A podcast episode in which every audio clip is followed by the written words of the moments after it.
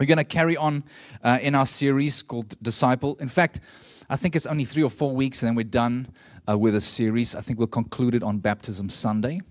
Um, and so uh, today's um, subject is actually our bodies or um, a Christian sexual ethic.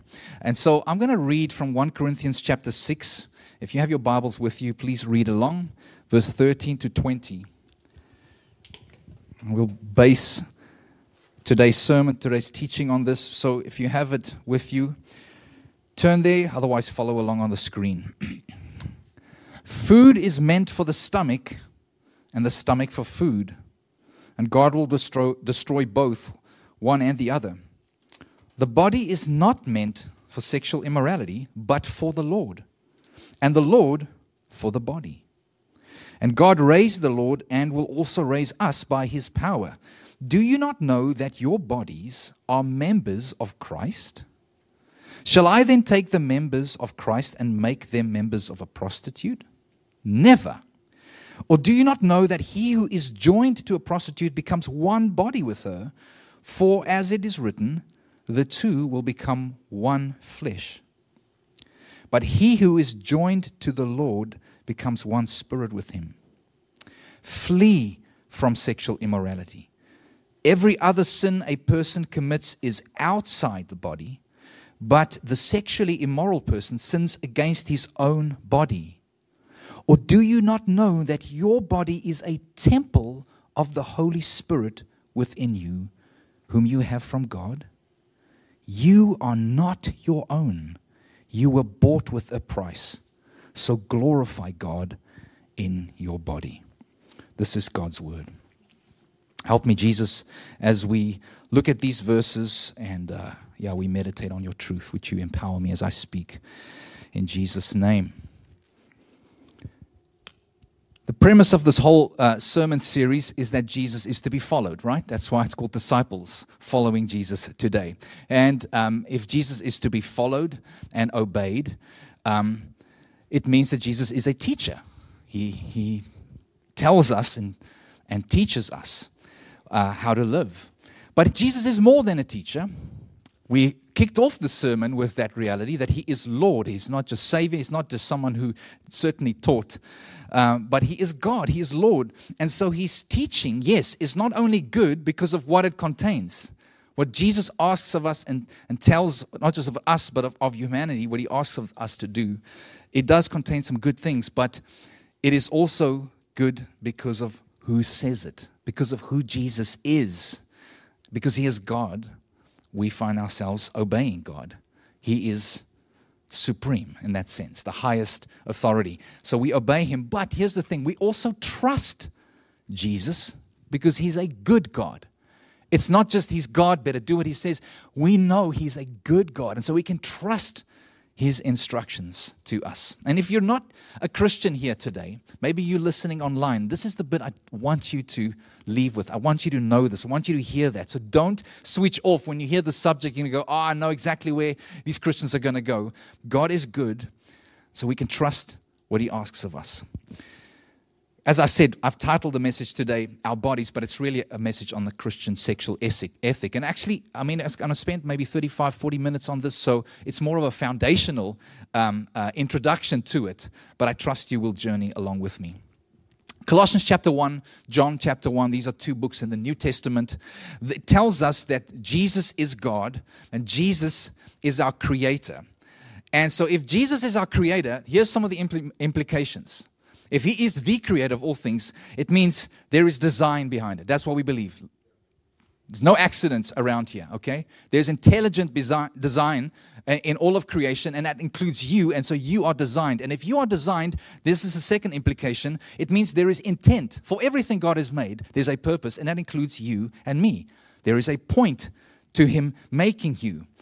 And if there's a point, if there's an intent behind your creation, you being created, well, you can either do what God's called you to do, and that would be correct, or not do what He's called you to do, and that would be incorrect. So immorality comes in as a, as a byproduct of intent, that's an, a byproduct of design, that is a byproduct of God being the creator. Are you following along with me? And because there is morality, because there is purpose behind your body and you being created, there is accountability. Because as we read here, you're not your own. He made you, He designed you. Are you tracking with me? And so Jesus definitely taught on sex and sexuality.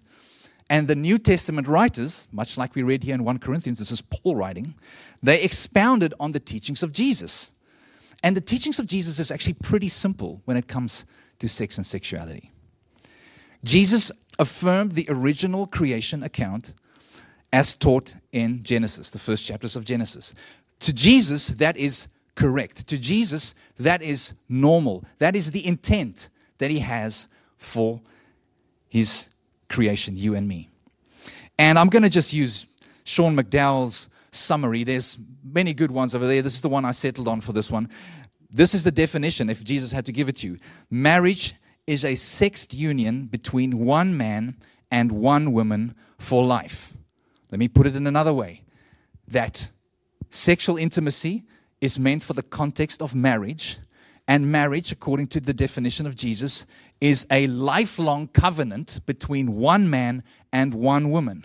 Okay, now I know today we are we have some of our um, high schoolers with us and some of the ones who just graduated. And so some of your parents are thinking, where's Vic going to go? Do I have to take my children out here? And, and I, I want to just say to you, calm down, first of all. Um, you know, one of, my, one of my kids, 12 years old, and I know what they are being taught in comprehensive sex education at this stage. I, I, consent, for example, consent between individuals is something that my 12 year old has to deal with right now. So I don't think I'm stepping out of the bounds right here. I think, friends, this is Canada, it's, it's Pride Month. I think we should talk about these things, right? And so, in affirming and accepting that simple, very narrow definition, Jesus is also therefore denying and rejecting whatever does not fit into that. Okay, th- that's the implication of Jesus. So that's why I'm saying it's actually quite simple. We don't have to overcomplicate this. And in the last 60 years, since the sexual revolution, it certainly started earlier, you know, Enlightenment maybe kicked that off. I would say there's a fresh separation from the way of Jesus. Now, I'm saying fresh because promiscuity and all of this stuff is, has always been happening, okay? But when I say there's a, a, fresh separation, there's a sense that perhaps culture again is no longer looking at the things that are outside of that definition as wrong, even though people are doing it. They are now affirming it and saying, no, but it's right. So you, get what I'm trying to say. So we've seen. Let me give you a quick summary here. This is actually John Mark Comer. He's, written a great book. This is in his book called "Live No Lies." Um, he starts off by saying, you know, it began 60 years ago with maybe promiscuity becoming normal, where we've separated sex from marriage. Right, number one. And then, with abortion and birth control uh, uh, being norm- normalized, um, it's then separated sex from procreation. So, first separated from marriage, then separate sex from procreation. And then, with the rise of divorcing, that's just so acceptable, uh, um, and what they call no fault divorce, um, people can then therefore separate sex from, inf- um, from uh, intimacy and fidelity. So, marriage then is diluted down to just a contract that you can, com- can break and not a covenant that must be honored.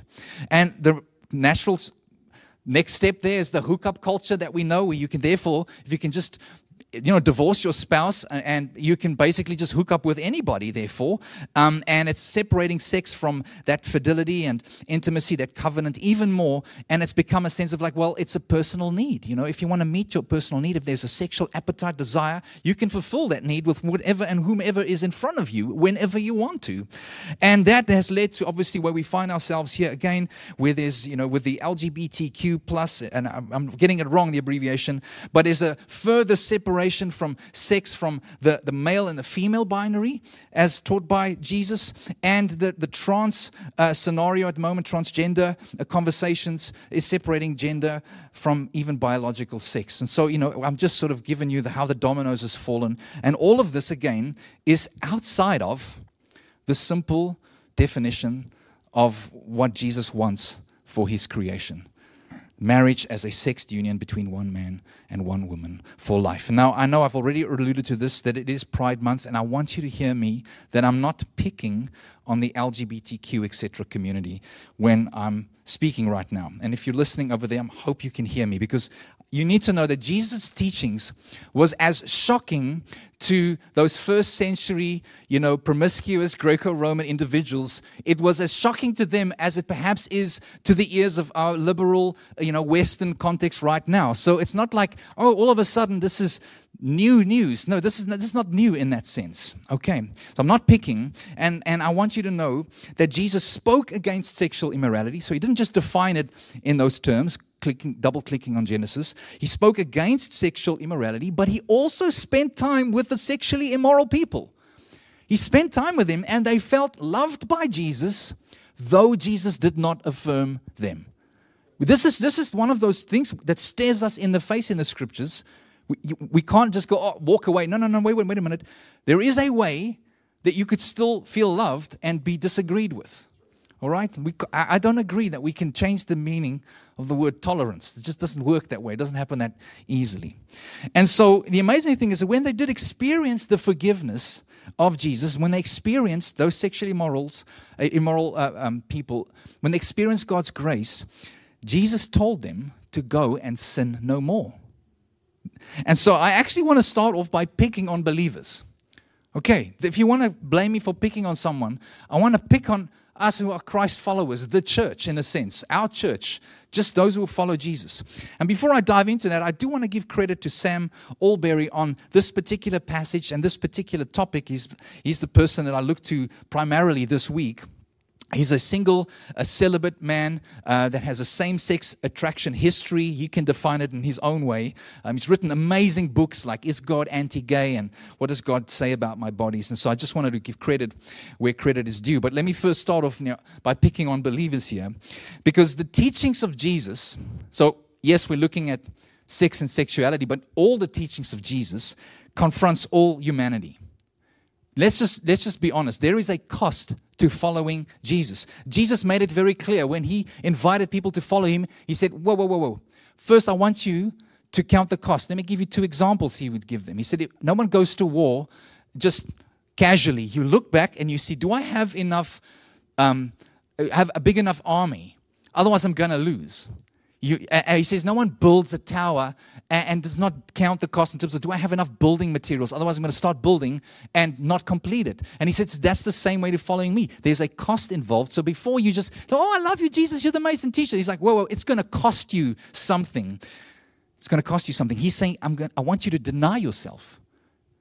This culture that we live in says, Oh, express yourself. How, well, express yourself. But Jesus actually says, Deny yourself. He cuts right across the cultural norm. And to take up your cross, when Jesus said that to his followers, they all knew what it meant. It probably sent chills down their spines because crosses was meant for, were meant for crucifixion. It was a brutal death. And he said to his disciples, Take up your cross and follow me. So, in other words, friends, following Jesus for you and me must feel like it's killing us most days.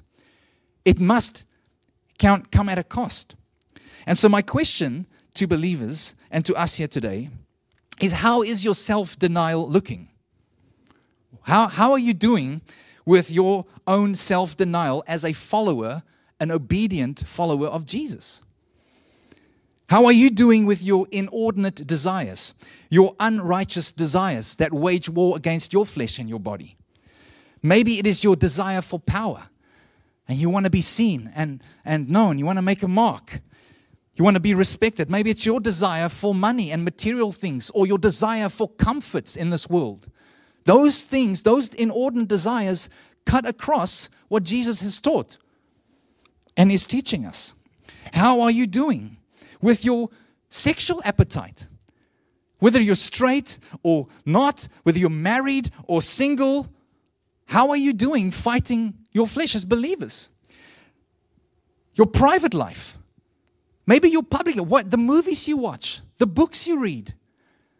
My question is, friends, are you counting the cost? Because I think it's weird and it's wacky to demand a, a, great cost for the people over there. Those people over there, oh, they must give everything up, okay? But actually, we don't deny ourselves. And when they look at us, do they see us, in a sense, suffering for Jesus too, counting the cost? Because then they will go, this Jesus is worth it. Look at what these people are giving up for Jesus. He must be good. He must be worth it. Friends, are we doing that? So I'm picking on believers. And maybe this will offend some of you. But be careful not to frown upon those who come out as gay when actually you haven't even come out as a Christian, as a real Christian. It, just, I mean, that's that's my phrase. So let me, don't. I want. Hopefully, I'm stepping on your toes. I'm not quoting someone else here. Today, our Uber driver was confronted with a car full of Christians that came out in the four minutes. Right? My father asked him a very straight question about his eternal destiny. But the reality is, is that every day we can put Jesus on display. Do we? Or uh, are some of the people in your office completely unaware of the fact that you're a follower of Jesus? I, you know, I, I often respond when people ask me questions. Oh, well, okay, you're Christian, so let me ask me this, answer this question. You know, do you do you do gay weddings? That might be the first thing they ask. Or do you think it's the, the you know the transgender? Uh, do you agree with the transgender ideology? And so they ask me that question, and I, and I don't like to answer that straight up because I first stop and I say to them, "Well, look, think about it this way. Like, you know, I've got some friends who live in Portland and and uh, in, in California, and and um, property is expensive there, like it is over here. Now, you might ask the question, oh, is this a really nice neighborhood to live in? You know, are the people nice in and over around here? It's a silly question to ask if you're not willing to move there, if you're not willing to pay the price. So I actually stop, I refuse to ask those kinds of questions. If people aren't willing to count the cost to follow Jesus. I'm like, do you are you really interested in who Jesus is and taking all of his words, not perhaps just what he's saying around this narrow subject of sex and sexuality, but everything, how you spend your money, the kind of friends you would have, perhaps the kind of job you take, all of those things, how you raise your children, if you have any, how you are single, every single thing Jesus declares lordship over, and he wants you to submit that to him. And if you're not willing to do that, I'm not going to answer this tiny question. It's, an, it's a non starter. Does that make any sense? And friends, that's why I'm saying to Christians, are we modeling that Jesus is worth giving it up, living countercultural? His kingdom is better than the culture. We don't take our cues from the culture, we take our cues from the king. And so that leads me to the next point, which is really a note to outsiders. Maybe you're listening today and you're not a Christian. I want to say to you that when Jesus gives a prohibition or when the Bible tells us not to do something, we have to ask, what is the good that that instruction is prohibiting? What is the good that that thing, that instruction is protecting? There must be, and there, I want to say to you, there is a positive behind what you might see only as a negative. There is an invitation from the Lord for us not just to have good things, but to have the best. He is good. You can trust Him. He wants the best for you. And you know, sin is sin, okay? The scriptures are quite clear. It often throws gossip and sexual immorality and disobedience to your parents in the same verse. Okay, I'm telling you now, sin is sin. But as we read in 1 Corinthians 6, that sexual sin is unique as well in some way. It is unique. And the extent of damage done by its misuse of, of, of sex and sexuality points to the extent of the good and the blessing it brings when it is properly used. Are you hearing me? There is a good behind the prohibition. Don't just see the negative, there is a positive. God wants the best for you. And I want to say to you, friends, Jesus is good. I want you to remember the most loving person that has ever walked the face of the earth is the one who taught these principles. It, it came out of the mouth of someone who is worthy of your worship, someone who is, even now singing, who loves you more than you could compute. And so let's turn to this passage in 1 Corinthians 6. And they, this passage started off by saying, Oh, the body is for food and the food is for body. And that was really just a slogan in the Corinthians' day. And they used that slogan to justify sexual immorality. They basically said, well, just like, you know, if you're hungry, you eat. Well, if you're aroused, you know, you have sex or you you you you take what you need. Whenever, from whoever. That's that's what Paul is coming against here. And that's the, that's, that's the teaching that follows as a result. And so the first thing that we learn in this passage is that the Lord is for your body. The Lord is for your body. In verse 13, you see that. Jesus loves our bodies. Your bodies are made with purpose and intent, as we said. Psalm 139, this is the psalmist. David says in verse 13 that God knitted us together in our mother's womb. And he says, I praise you, for I am fearfully and wonderfully made. That is what God thinks of your body. And this, this knitting, my wife recently knitted this beautiful, long, uh, what color is it? Aqua. What is it? The scarf. Teal, I don't know, one of those colors. Two guys just blue. So, um, and I can tell you now, it took forever. And the reason why it took so long is not because uh, Tanya is bad at knitting. It's because every single stitch needed her hands, and she, her hands were often occupied with other things. Okay, she's busy there was there was no such, such thing as her starting this and she just did a quick little knit and then she left it and just momentum took care of the rest every single stitch of this teal little scarf that she can only use next winter um, had wasn't had her hands involved in there and that's how god is how involved he is in creating our bodies we are handcrafted we're not mass produced god is an artisan in that sense you are made individually. And because you are made by the Creator individually, you are made with intention. Like I said, there's purpose for your body. There are guidelines, rules, and regulations, in a sense, for God, for you, for your body to flourish according to the one who made it. And as I said, that is where the morality thing comes in because he made you, he gets to call the shots in terms of how you that he made is supposed to roll. But this is a great. This is good news because maybe some of you you might think that um, you're an accident, and maybe maybe maybe you were told you were you were not meant to be. And some pain in that story. And actually, this verse in Psalm 139 tells us that God meant for you to be there because there is He knitted every single one of you together in your mother's womb. There is no accident there. And as we carry on reading here, we do see that Paul uses the word for body and for you interchangeably. And so the, the, the amazing thing here is that um, he's saying you are your body and, and, your, and your body is you. And in a culture today where there's so much confusion regarding your identity and your body, again, the gospel gives us good news. And I would say gives us clarity in the midst of confusion. It gives us a balanced view of the scriptures. The scriptures tells us that yeah, we are more than our bodies. You know, we don't just judge a book by its cover, and we would be wrong just to measure people by their outward appearances. But the Bible also tells us, as we've read here, that the body, body isn't nothing either. The body is important. God made it, knit it together. And a secular worldview that would tell us that you know everything is just an accident. It would say that even your body is just incidental. It just happens to be there. There, if you're a materialist, um, it's here by chance. But the scriptures tell us that's not. That God had intent and purpose. Our physicality, your physicality, is not random.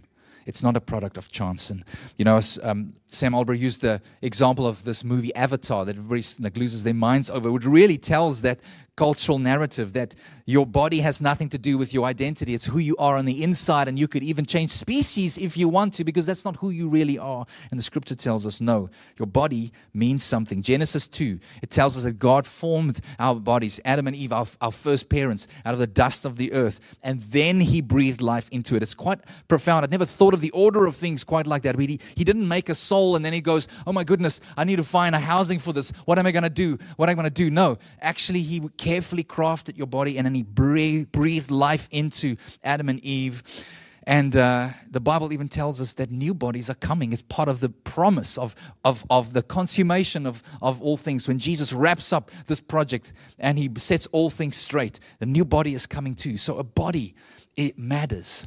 And that's why when people uh, um, use the term, oh, it's just it's just physical, like even like they said in the Corinthians here, it's just like food. If you have an appetite, you eat. It's the same thing. We know that isn't true. We know that our bodies actually mean something. It's connected to, uh, deeply to, to who we are as human beings. Because when a husband cheats on his wife, or when a wife, you know, is unfaithful to her husband, to just say, "Oh, it didn't mean anything, baby. It was just, it was just physical, just two bodies doing their thing." we know that's not a sufficient answer. Right?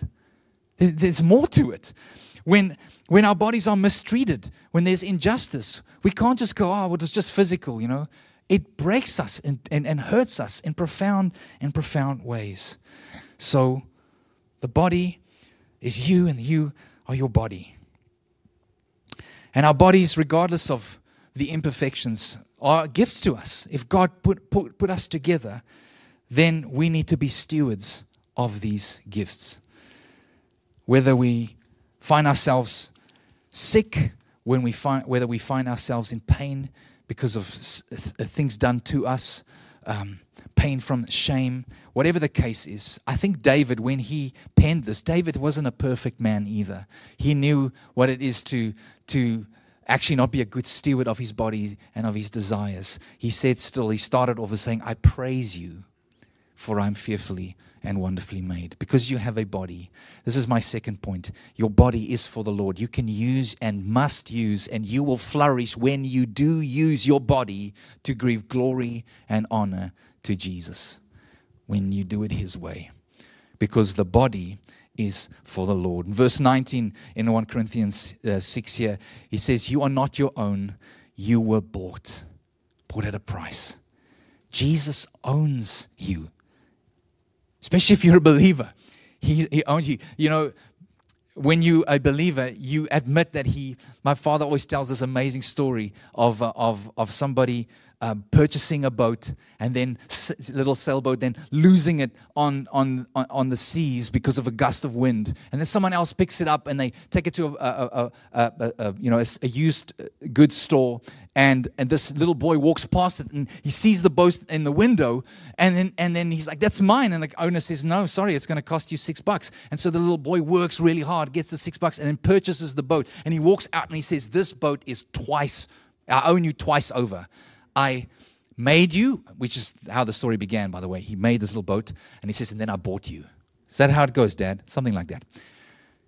And that is because your body is for the Lord, because He bought you with a price. As a Christian, we can say, I'm God's twice over. He made me, and then He bought me. But even if you're not a Christian, He made you, He owns you in that sense. He's got copyright claims on you. And we can be trusted with Jesus as our owner. When we own one another, it goes really bad. Just look over your shoulders in history. But when Jesus owns us, it cannot be a better deal. He didn't steal us, He says He purchased us with His own blood, is what the gospel says. And what does this mean? Well, this passage tells us it means that we are temples of the Holy Spirit.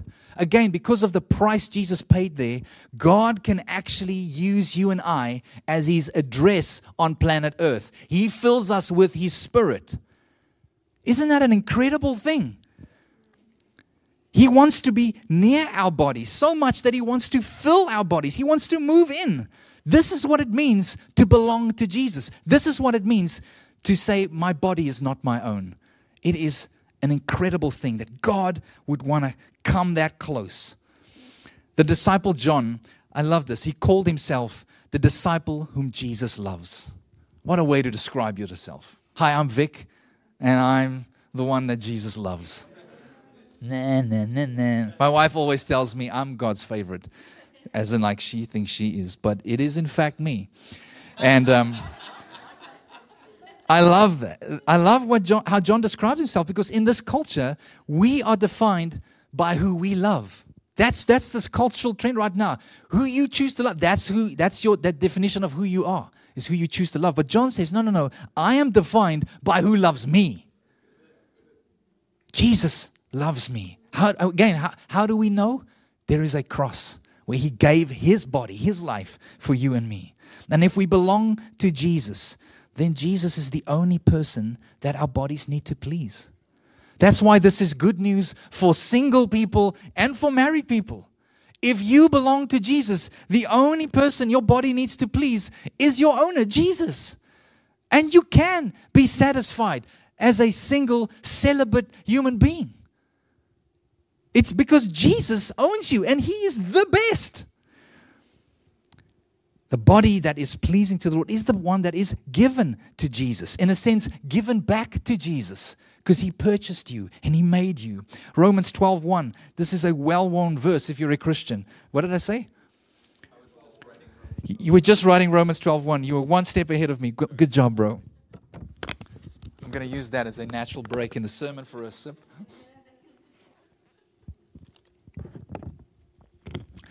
Brian, what does Romans 12:1 say? There you go. By God's mercy, it tells us that we need to offer up our bodies as living sacrifices that are acceptable to Him. And so, if we understand God's mercy, again, look at that cross. God's kindness and God's grace, God's mercy upon us as a result of that cross. The only sane response is to give Him your body, is what Romans 12 is saying. There's nothing better you can do with your body, friends, than surrender it to Jesus. This culture tells us, no, no, no, no, you got to use your body for this. You got to you got to get a little bit of that, a little something something over here, and then you'll be happy. But the truth is, if you give yourself to Jesus, there's nothing better you can do with what he's given you, your body. Consecrated to him. It's amazing that he is interested and he wants to receive it. And again, it's he's not a killjoy. When you do that, you will be most satisfied. When Jesus is most glorified in and through you, you will be most satisfied. That is the truth. All else is a lie. Let's read Romans chapter 6, verse 12 to 14 together. It should be up on the screen as well.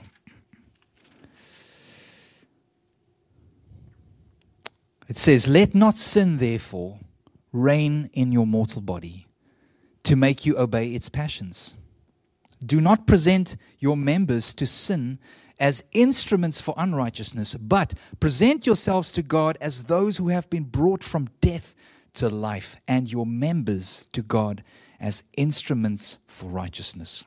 For sin will have no dominion over you, since you are not under law, but under grace. Wow.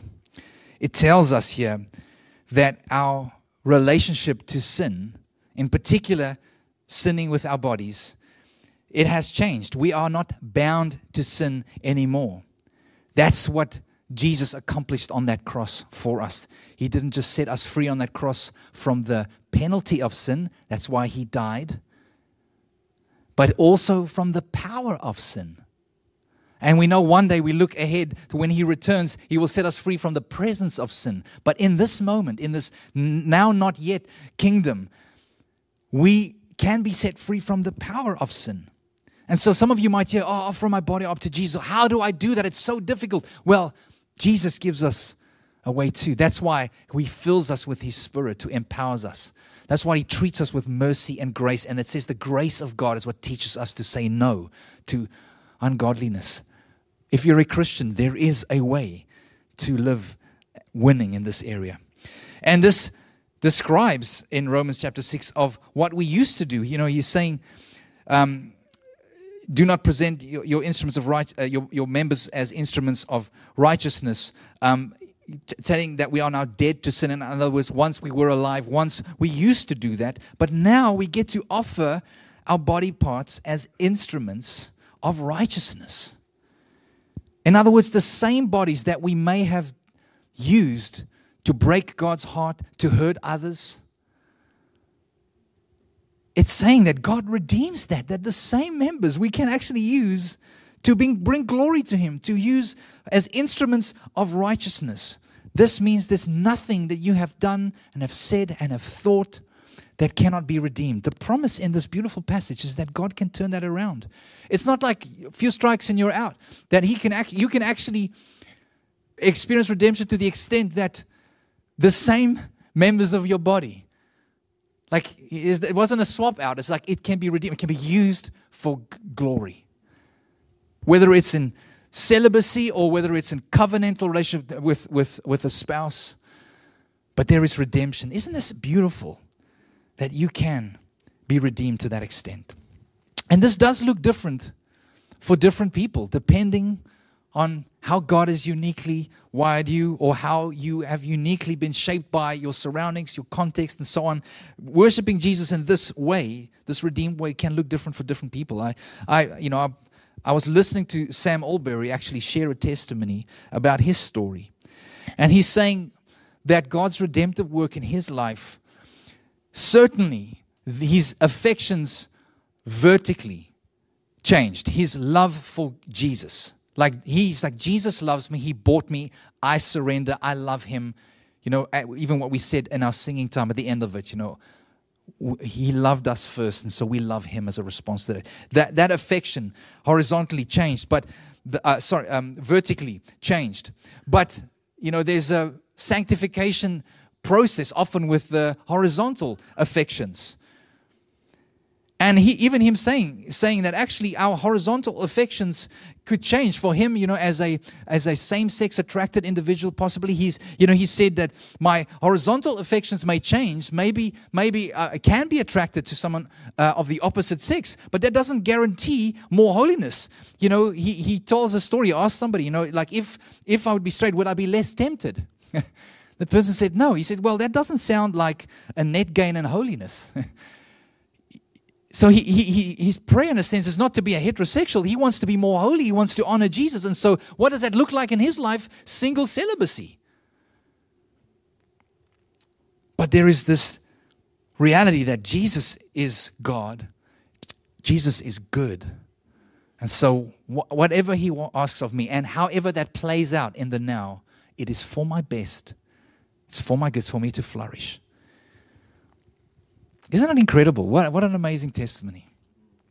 And so we, you ask that question in terms of your life. What does it look like to honor Jesus with your body? In this culture that tells you how to use your body in very other ways. And are you willing to stick it out to count the cost? Are you, can, will you embrace the exile as the Bible describes us? In other words, you clearly are, although you live here, you're not from here. You're from His kingdom to honor Him and to flourish as a human being.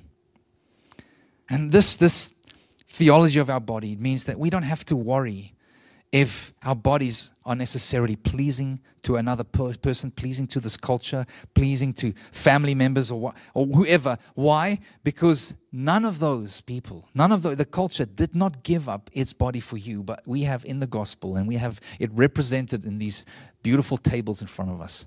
In the gospel, we have Jesus giving his body up for us to purchase us and to redeem us. He is the only one that you should follow in terms of what to do with your body because he gave his body up for you. And he did that, as I said, to buy you back. And here's the thing Jesus has no buyer's remorse. No buyer's remorse. Isn't that liberating? And so I'd love for us to actually gather around the communion tables as a, an appropriate response to this, remembering with the, the bread and, and the juice that actually these are, these, are, these are physical realities, telling us that a physical body, Jesus, King of the universe, took upon himself flesh, a body. And he used his body. He was a single, celibate man, never married never overstepped any inappropriate boundaries to glorify his Father and to save us, to be the perfect substitute, that he can die on that cross, sinless, for the sins that you and I have committed and might commit in the body. There is grace and mercy for us because his body hung on that cross. And I want to invite you, if you're not a Christian, maybe you're listening online. I want to say to you the cultural narrative around your body. It is not true. And Jesus said, You will know the truth. You can know the truth, and the truth will set you free. We've given you a snippet of that. And He is inviting you to surrender your body to Him. And He's the only one that can demand that because He gave His body for you. Will you do that? And maybe there are some backstories here today. Maybe there is some repenting some fresh repenting that needs to take place. Maybe there's some realigning, your, needing to realign yourself with the truth of Scripture. Maybe you've been, you've been assaulted by the message of the culture and you've buckled a little bit, but there's grace here for you. There's grace and forgiveness. And I want you to receive God's mercy. I want you to speak to the body of Christ. This is the other amazing thing. Jesus is willing to associate still with human bodies by calling his church a body. That's how much he loves your body. He's willing to call you his body still. And his body is a place where we could stand with, forgive, extend grace, help one another if we may have fallen short of Jesus' sexual ethic. He doesn't want you to um, be disconnected. Again, He wants to bring you close. The body of Jesus is a place where you could receive help and healing and prayer.